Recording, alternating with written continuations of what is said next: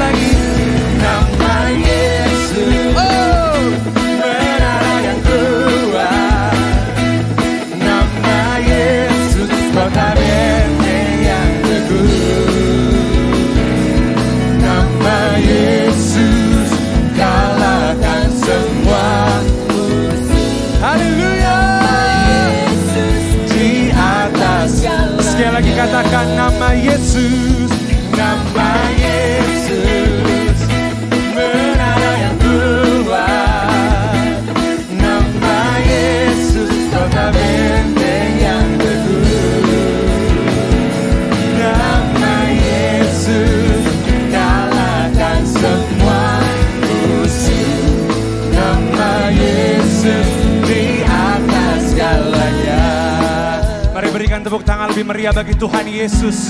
Sebab namamu Tuhan, benteng keselamatan kami. Oh. Yes, Jesus. Kami terus memuji Engkau Bapa. Bersama nama Yesus.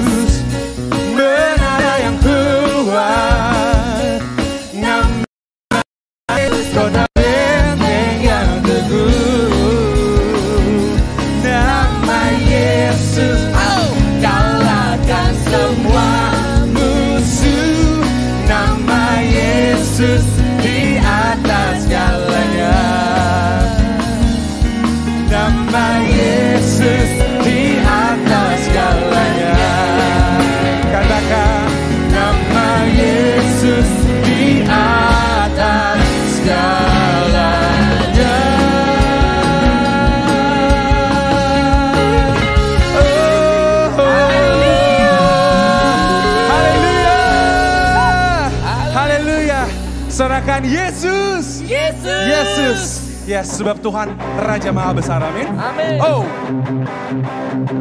berikan tepuk tangan lebih meriah lagi Tuhan.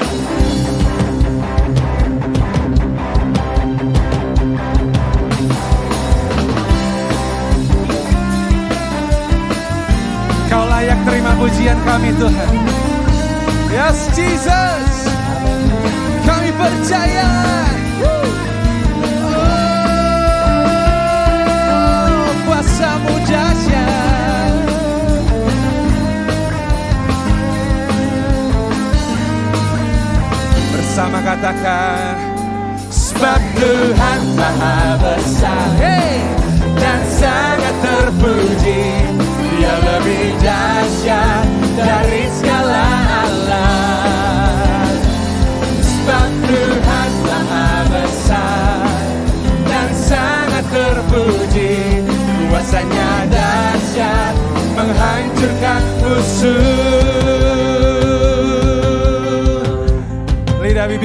Tuhan. Tak ingin berhenti menceritakan kebaikan Engkau Yesus. Amin. Kemuliaanmu Bapa. Come on. Ceritakanlah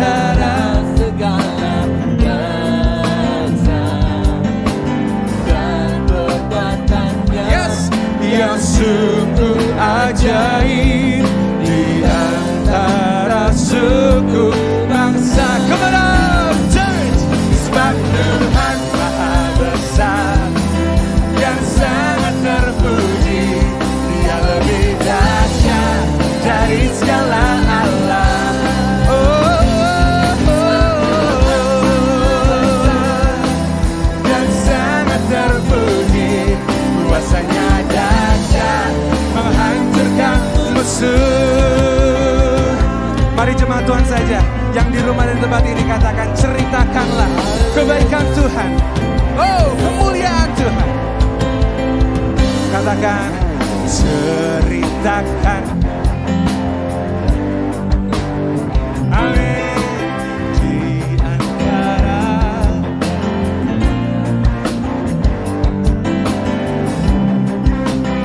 Kami yakin Tuhan.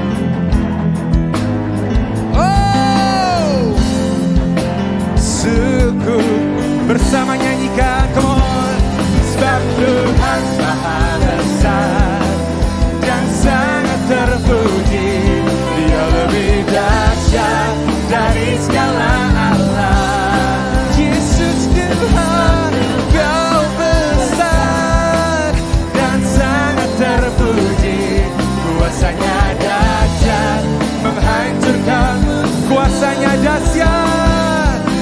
kuasanya dahsyat menghancurkan musuh kuasanya dahsyat menghancurkan musuh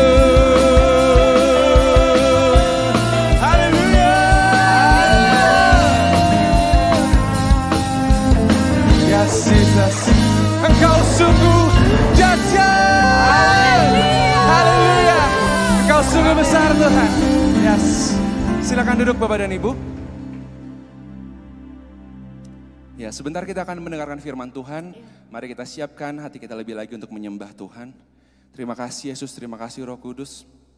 Engkau Tuhan, Engkau Tuhan yang baik. Kini tiba saatnya kami Tuhan untuk mendengarkan firman-Mu Bapa. Beracaralah di tengah-tengah kami ya Yesus. Kami ingin terus memuji Engkau. Kami ingin terus menyembah Engkau Yesus. Yes Lord. Inilah nyanyian kami Bapa. Amin Tuhan.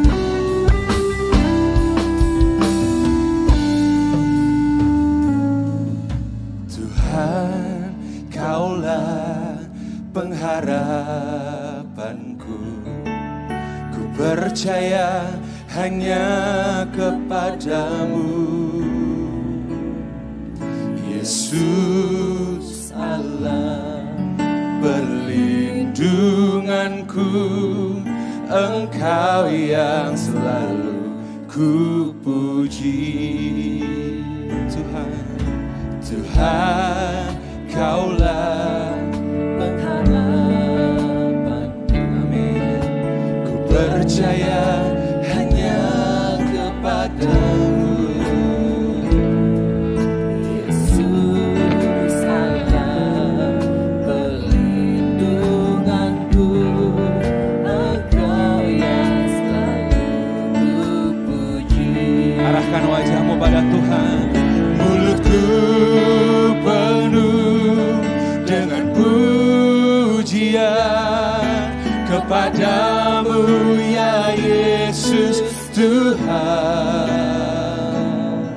Sepanjang hari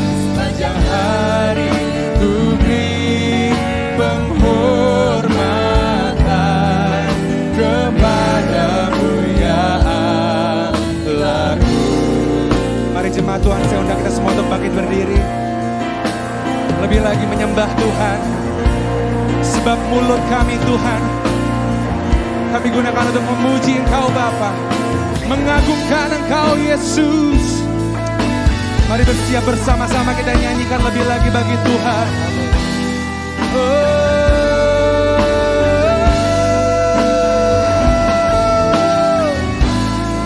Bersama katakan Mulutku penuh dengan pujian kepadamu ya Yesus Tuhan.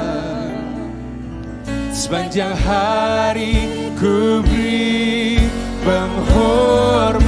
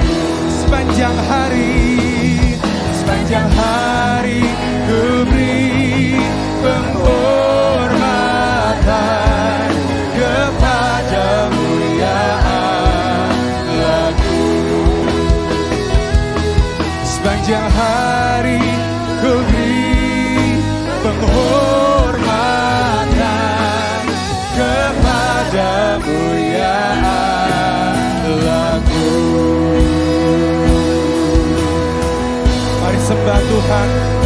Mari naikkan kekagumanmu pada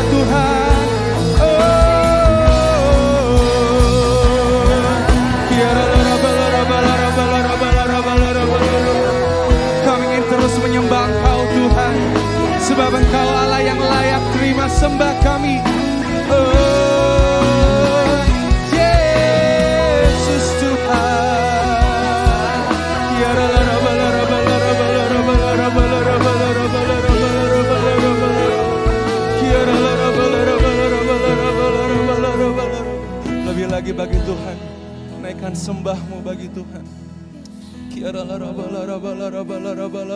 raba la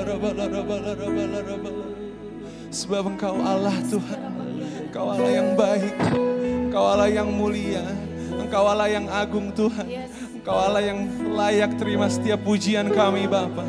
Kiara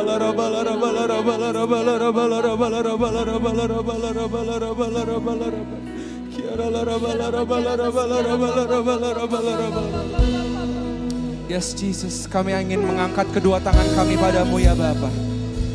Bersama kita katakan, Segala pujian dan syukur bagimu Allah yang mulia, kuduslah namamu Kaulah yang awal yang akhir dari segalanya Yesus kaulah pujian Sekali lagi, lebih sungguh segala pujian, segala pujian dan syukur bagimu.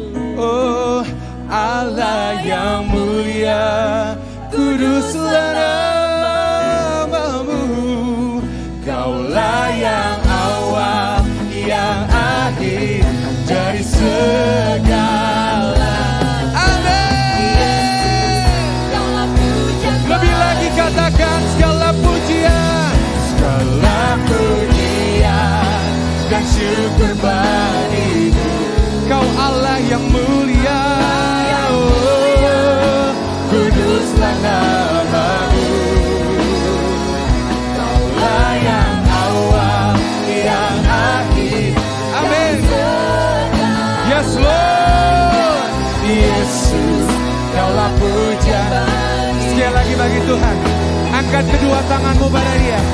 Oh Segala pujian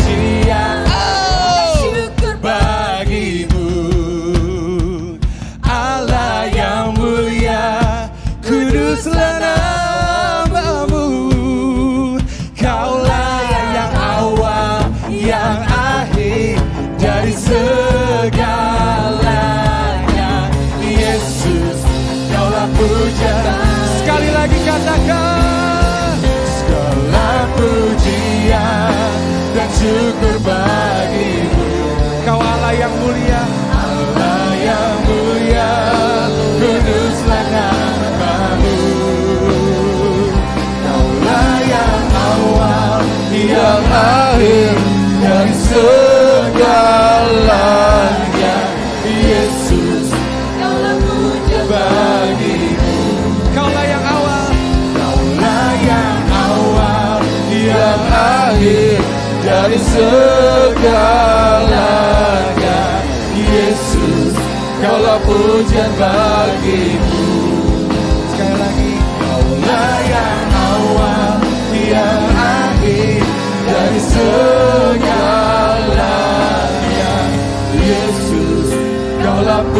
pujian bagiku.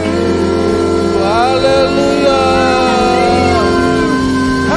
Haleluya. Haleluya. Haleluya. Segala pujian bagimu Tuhan. Haleluya.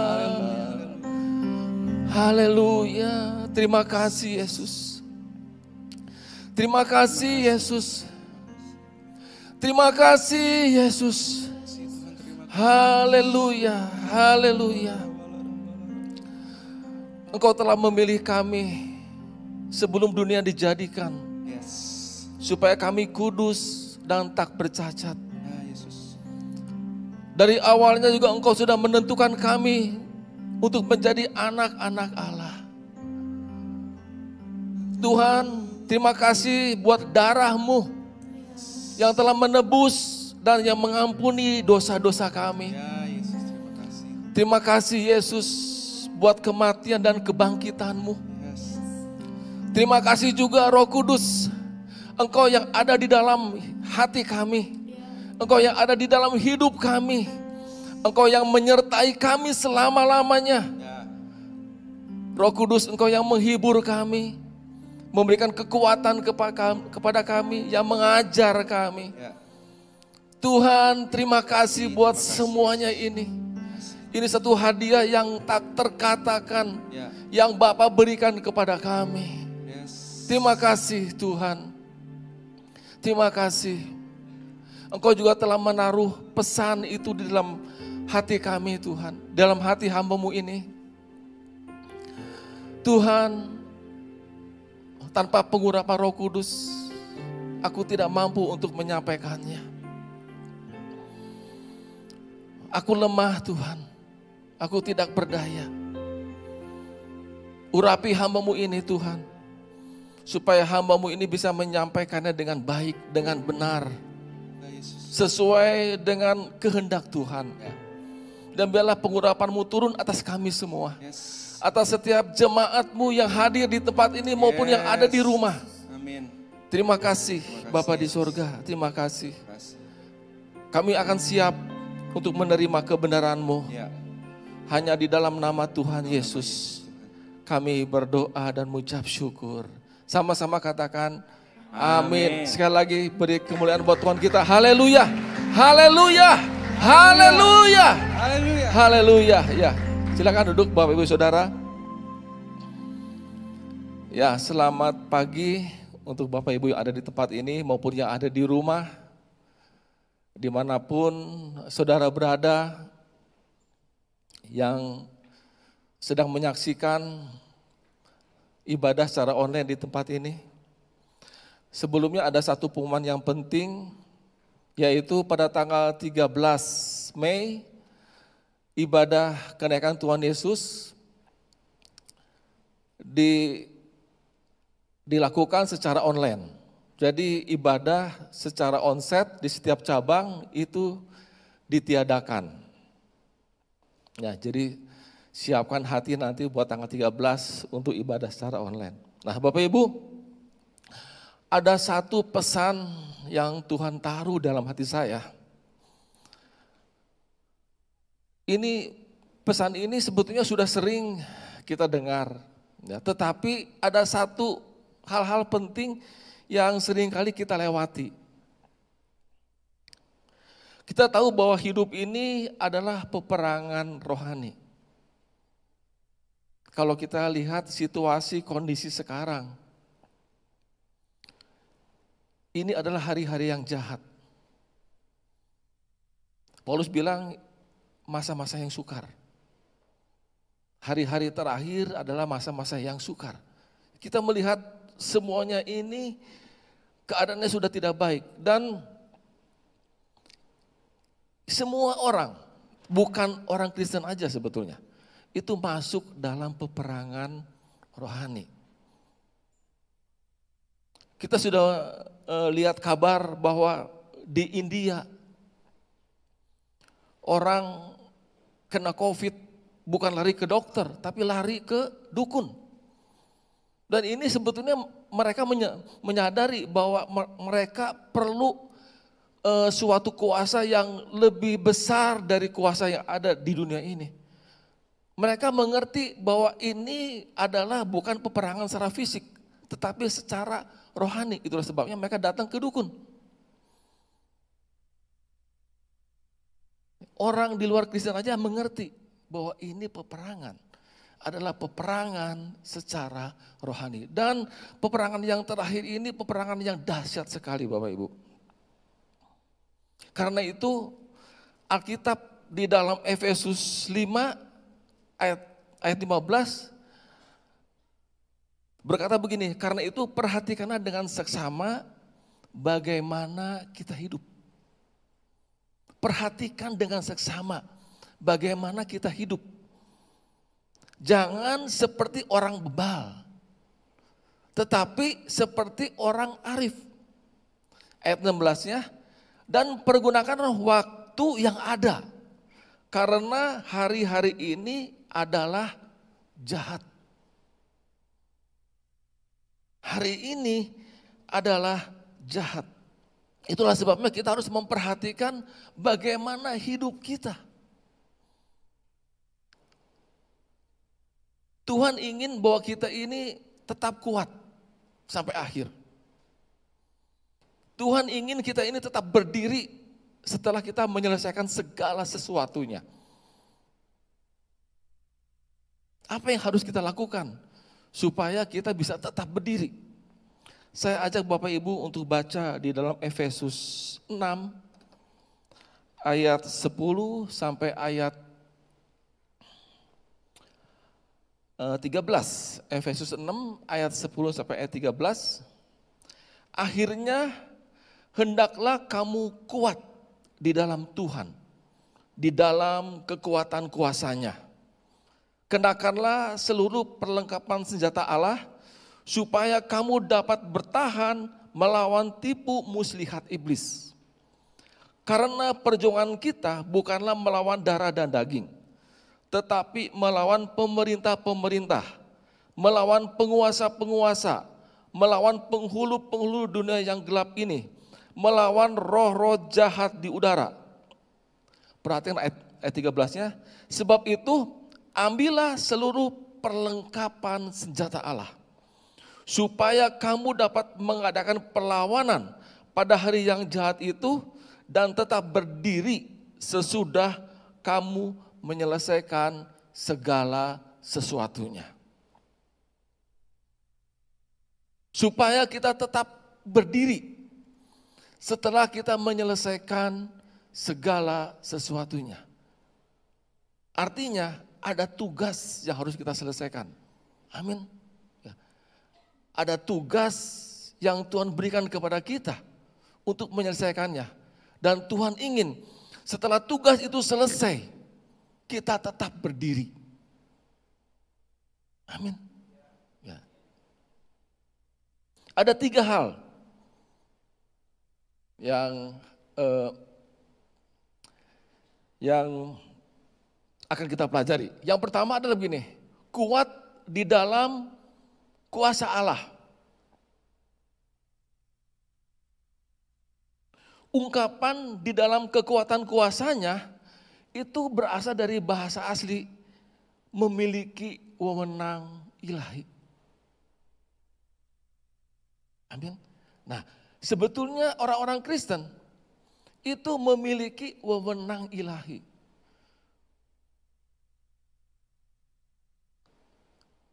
Kita semua lemah. Tetapi kita bisa kuat kalau kita ada di dalam Tuhan. Amin. Paulus menyadari hal ini. Dia mengerti bahwa kekuatan dia itu hanya ada di dalam Tuhan. Itulah sebabnya di dalam 2 Korintus 12 ayat 10 Paulus bilang begini, aku senang dengan penderitaan, aku rela dengan penderitaan dengan dengan aniaya ini semua oleh karena Kristus. Sebab jika aku lemah, aku kuat. Paulus mengerti bahwa ke, kekuatan dia hanya ada di dalam Kristus. Kita punya wewenang. Kita punya kuasa ilahi. Dan kuasa inilah yang membuat kita kuat. Sama seperti seorang polisi kalau seorang polisi, kalau dia tanpa memakai seragam polisi, dia sama seperti kita semua. Dia tidak punya kuasa apa pun juga. Kalau dia keluar dari korps polisi, dia sama seperti rakyat biasa. Tapi waktu dia ada di di dalam korps polisi, waktu dia mengenakan seragam polisi, dia punya wewenang. Dia bisa menangkap penjahat. Dia dia bisa menangkap orang-orang yang melanggar. Amin. Kenapa? Bukan karena dia kuat, tapi karena dia punya wewenang. Amin. Hal yang sama dengan hidup kita. Yesus sudah memberikan kuasa itu melalui roh kudusnya di dalam hidup kita. Seringkali kita lupa bahwa sebetulnya kita punya kuasa itu. Itu yang pertama Bapak Ibu. Yang kedua adalah kenakanlah seluruh perlengkapan senjata ini, senjata Allah. Nah, ini ada satu hal yang sering kali kita lewati di dalam uh, di, di dalam firman ini. Di ayat 11 dikatakan kenakanlah seluruh perlengkapan senjata Allah. Di ayat 13 sebab itu ambillah seluruh perlengkapan senjata Allah. Jadi kita harus memakai, kita harus mengambil, kita harus mengenakan seluruh bukan sebagian. Nah, sering kali kita mengabaikan kata seluruh. Waktu kita baca firman Tuhan, saya percaya firman Tuhan ini punya kekuatan. Tapi tanpa doa, kita nggak bisa berbuat apa-apa. Atau mungkin juga kita suka dengan dengan berdoa. Tapi tanpa baca firman Tuhan, tanpa merenungkan firman Tuhan, kita nggak bisa apa-apa. Karena kita bilang kita harus memakai seluruh, kita ambil seluruh perlengkapan senjata Allah. Tidak sebagian-sebagian. Saya merenungkan kenapa sering kali kita kalah di dalam peperangan ini. Karena kita lupa bahwa kita hanya memakai sebagian dari perlengkapan senjata Allah. Orang timur ini atau atau orang Indonesia ini nggak suka dengan dengan baca, apalagi baca firman Tuhan. Senangnya dengar, senangnya lihat, tapi baca nggak pernah, jarang. Kalau doa suka. Pakai nama Yesus untuk nengking-nengking suka. Tapi untuk baca firman Tuhan nggak suka. Itu tidak lengkap. Tidak lengkap kalau kalau kalau kita tidak membaca firman Tuhan, kita berdoa, dan kita pakai nama Yesus untuk menjadi senjata di dalam hidup kita. Amin. Ya, kita harus memakai seluruh perlengkapan senjata kita. Karena apa? Karena musuh yang kita hadapi itu bukan ecek-ecek. Musuh kita adalah iblis. Musuh kita itu enggak kelihatan Bapak Ibu. Kita kita menyadari bahwa apa pun yang terjadi dalam dunia ini, dalangnya adalah iblis. Apa pun juga, termasuk pandemi COVID ini. Saya percaya itu dalangnya adalah iblis.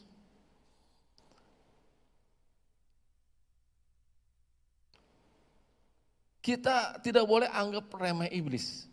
Tapi kita juga tidak boleh merasa lebih kuat dari iblis. Karena sebetulnya yang sudah mengalahkan iblis itu bukan kita. Yang mengalahkan iblis adalah Yesus. Amin.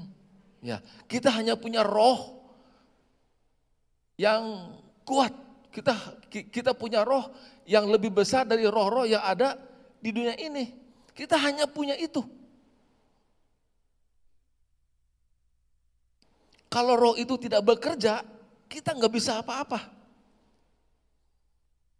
Dan kita tidak berperang untuk kemenangan. Karena Yesus sudah memenangi kemenangan itu. Amin. Yesus sudah menang. Ya, kita berperang dari kemenangan kepada kemenangan. Dan perlunya dalam perang ini adalah kita perlu senjata. Amin. Kita perlu kita perlu senjata. Nah, Bapak Ibu, di dalam Roma 13 ayat 14 dikatakan begini. Tetapi kenakanlah Tuhan Yesus Kristus sebagai perlengkapan senjata terang. Dan janganlah merawat tubuhmu untuk memuaskan keinginannya. Jadi apa senjata Allah itu? Yaitu Yesus Kristus. Itu senjata kita Bapak Ibu. Alkitab gambarkan dengan dengan jadikan jadi e, berdirilah teguh, berikat pinggangkan kebenaran. Sorry, iya betul. Berikat pinggangkan kebenaran, berbaju jirakan, keadilan.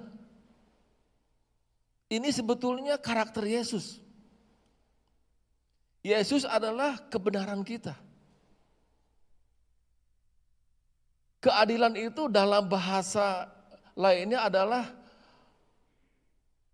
engkau mengasihi orang-orang yang melakukan kebenaran. Ini ter, terjemahan sederhananya. Atau firman Allah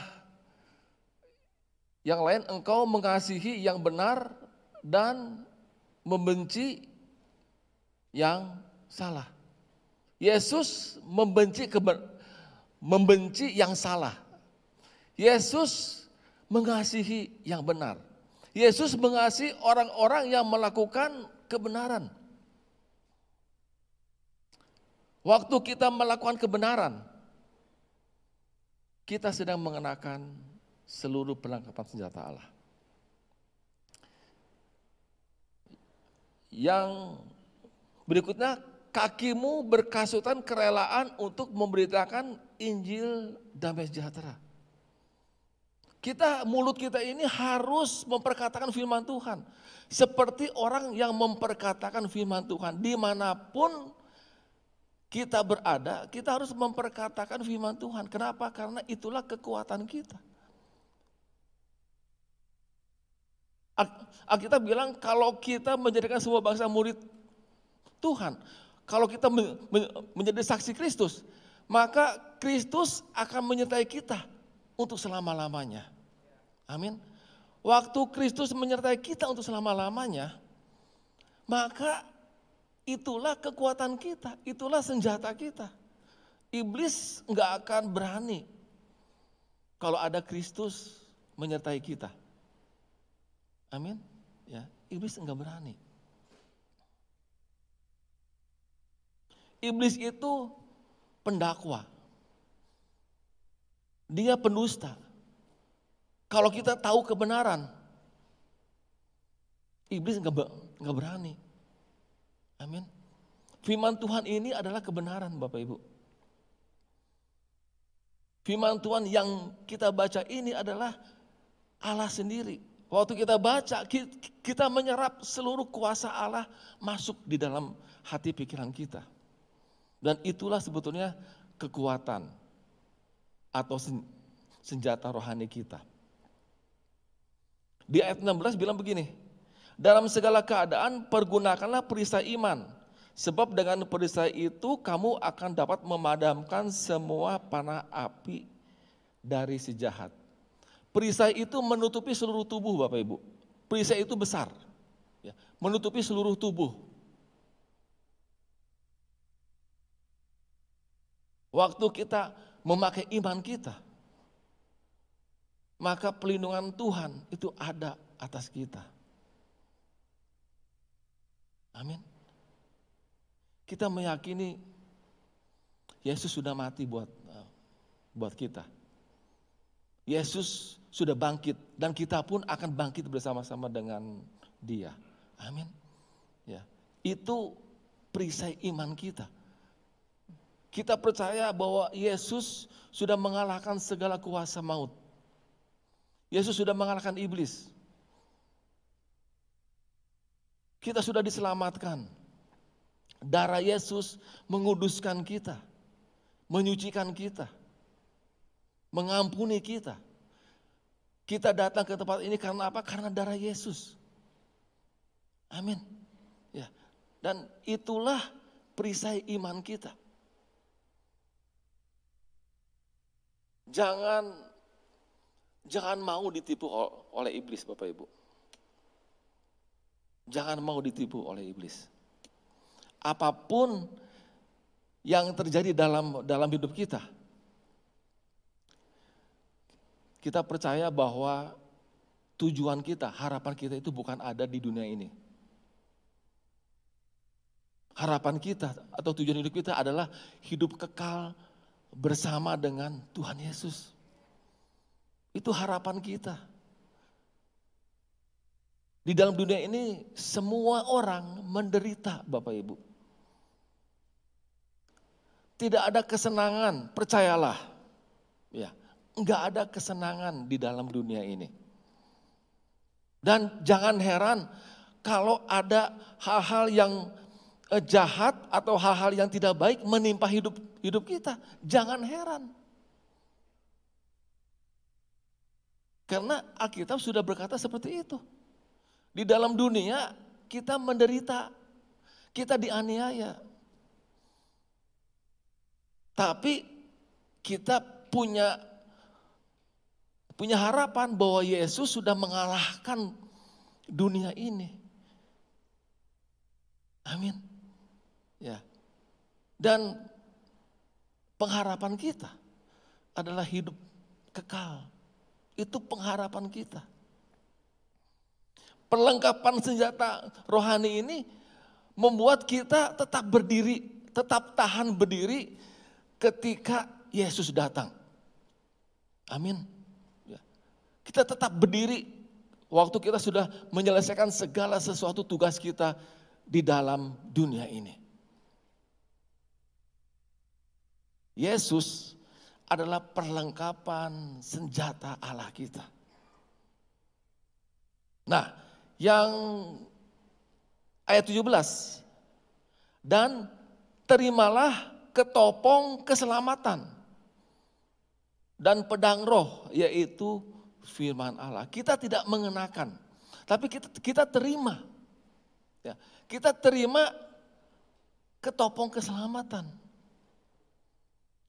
Kita terima firman Tuhan.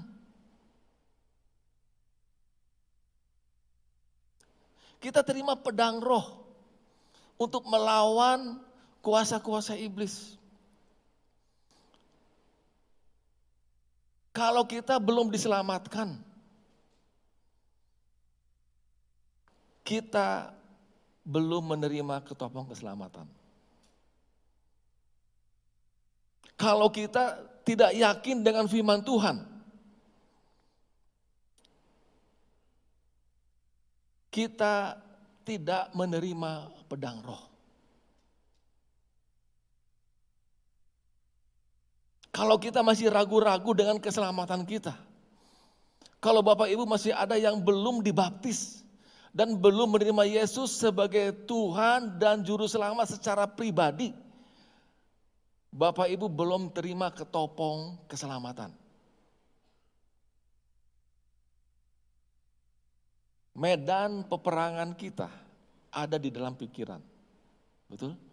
Ya. Semua peperangan itu sebetulnya ada di dalam pikiran kita. Dan iblis berusaha menipu pikiran kita. Kita perlu menerima firman Tuhan. Kita perlu baca firman Tuhan setiap hari. Kita perlu itu. Supaya apa? Supaya kita punya pedang roh. Seperti Yesus. Waktu Yesus dicobai, dia pakai firman Tuhan. Dan kita pun seperti itu.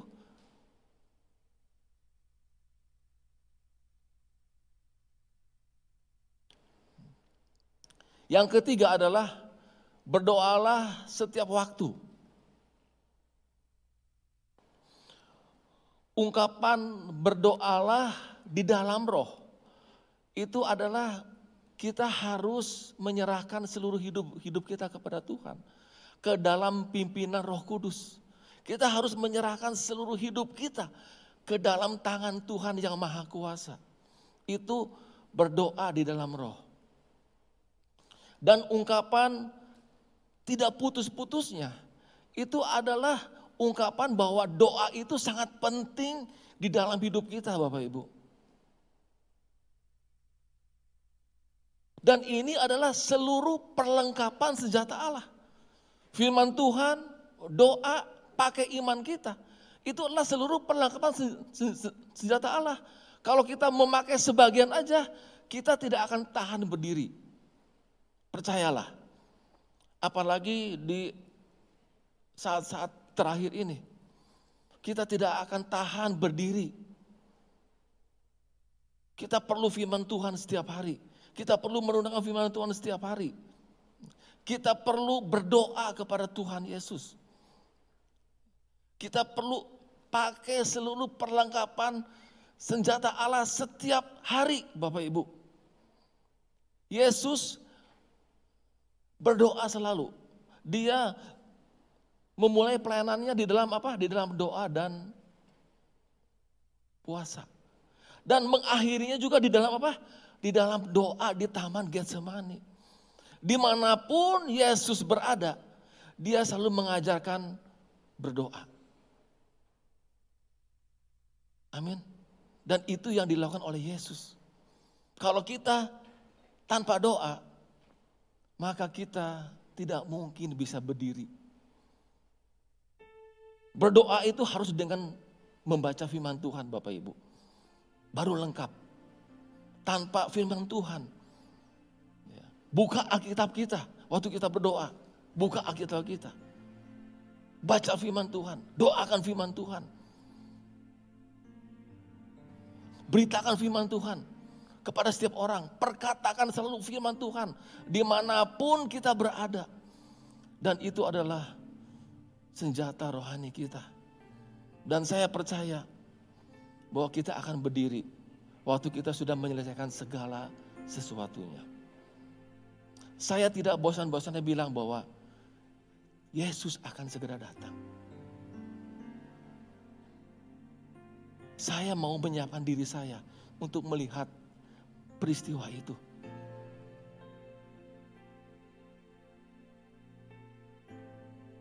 Mari Bapak Ibu, mulailah dalam kehidupan doa. Awali hidup kita di dalam doa.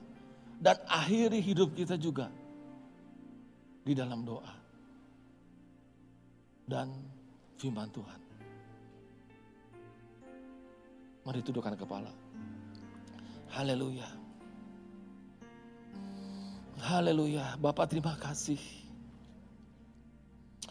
Hambamu sudah selesai menyampaikan isi hatimu.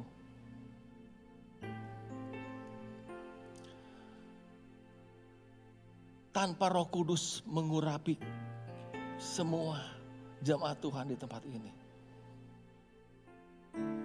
Tanpa roh kudus membuka pikiran kami semua. Kami tidak mungkin bisa mengerti ini. Hambamu ini minta, urapi kami semua Tuhan. Urapi setiap jemaatmu baik yang ada di tempat ini maupun yang ada di rumah. Di mana pun jemaat Tuhan berada dan yang melihat live streaming ini Jamah dia Tuhan. Jamah semuanya Tuhan. Sebab kami butuh. Kami butuh roh kudus. Kami butuh roh kudus. Khotbah tanpa roh kudus. Tidak ada arti apa-apa. Pujian tanpa roh kudus. Tidak ada arti apa-apa. Pelayanan apa pun juga tanpa roh kudus itu tidak mungkin menghasilkan hal-hal yang baik. Tuhan, hari ini, pagi ini, hambamu minta di dalam nama Yesus. Penuhi kami semua dengan kepenuhan Allah. Penuhi kami semua Tuhan. Di dalam nama Tuhan Yesus Kristus. Terima kasih Bapak, kami percaya firman ini akan menjadi rema di dalam hidup kita. Amin. Terima kasih. Bapak di surga, terima kasih. Terima kasih. Kami juga mengucap syukur buat pemimpin rohani kami. Kami mengucap syukur buat Pak Budiman, Pak Lukas Weli, Pak, Pak Lukas Jonathan, untuk semua gembala cabang, wakil gembala cabang yang ada. Terima kasih juga untuk semua para pekerja Tuhan yang antusias, yang punya roh menyala-nyala untuk terus melayani Tuhan.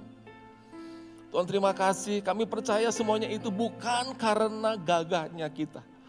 Tapi itu semua karena roh kudus yang bekerja dalam hidup kita. Terima kasih Tuhan. Terima kasih berkati para pemimpin kami. Berkati dengan berlimpah-limpah Tuhan. Biar tetap kami semua sebagai sebagai pemimpin ada di dalam jalan Tuhan yang benar. Mengabarkan Kristus di mana pun kami diutus. Terima kasih Bapak di sorga. Terima kasih. Kami berdoa juga bagi, bagi bangsa dan negara kami. Bangsa yang besar ini. Yang sedang mengalami hal-hal yang tidak baik. Tapi kami mengucap syukur buat semua nubuatan yang terjadi. Yang diarahkan kepada bangsa kami. Bahwa bangsa kami akan diselamatkan. Bangsa kami akan menerima Yesus dari suku kaum bangsa dan bahasa yang ada di bumi Indonesia ini. Mereka akan mendengar nama Yesus dan mereka akan menerima Yesus sebagai Tuhan dan juru selamatnya. Ya. Berkati bangsa kami Tuhan. Berkati dengan kemakmuran. Beri kekuatan kepada bangsa kami untuk menghadapi pandemi yang yang ada ini Tuhan. Di dalam nama Tuhan Yesus Kristus. Berkati pemimpin bangsa kami, presiden, wakil presiden, semua para menteri, untuk anggota, ketua DPR, MPR, untuk TNI Polri, untuk pemerintahan daerah dari gubernur sampai RT. Berkati mereka semua Tuhan. Biar roh takut akan Tuhan ada atas mereka. Sehingga mereka menjalankan roda pemerintah ini dengan adil. Amin. Keadilan bagi seluruh rakyat Indonesia terjadi. Yes. Dan Yesus adalah Allah yang adil. Kami kami percaya Yesus yang memegang bangsa kami. Terima kasih Bapak di sorga. Terima kasih berkati presiden kami, wakil presiden kami. Beri hikmat, ke, beri kekuatan, perlindungan Tuhan atas presiden kami, atas wakil presiden kami. Biarlah semua yang diambil, keputusan semua yang diambil oleh presiden kami, itu semuanya baik Yes. bagi rakyat Indonesia. Amin. Indonesia penuh dengan kemuliaan Tuhan. Indonesia penuh dengan kemuliaan Tuhan. Ya. Terima kasih Indonesia menjadi berkat bagi bangsa-bangsa di dalam nama Tuhan Yesus Kristus. Tuhan terima kasih. Mari Bapak Ibu kita bangkit berdiri. Kita akan terima berkat Tuhan. Mari kita angkat kedua tangan kita. Sidang jemaat yang dikasihi oleh Tuhan Yesus Kristus. Engkau berharga dan mulia di mata Tuhan. Saat ini terimalah berkat yang berlimpah dari Allah Bapa di sorga. Firman Tuhan yang menguduskan engkau, yang menguatkan engkau, yang menghibur engkau. Juga kasih dari Tuhan Yesus Kristus. Kasih yang selama-lamanya, yang yang yang tidak pernah menuntut. Juga persekutuan dengan Roh Kudus yang selama-lamanya juga sampai engkau dijemput oleh Tuhan Yesus Kristus. Sampai engkau bertemu dengan Yesus di awan-awan. Saat ini terimalah semuanya itu di dalam nama Tuhan Yesus Kristus. Haleluya. Ya silakan Bapak Ibu. Duduk kembali.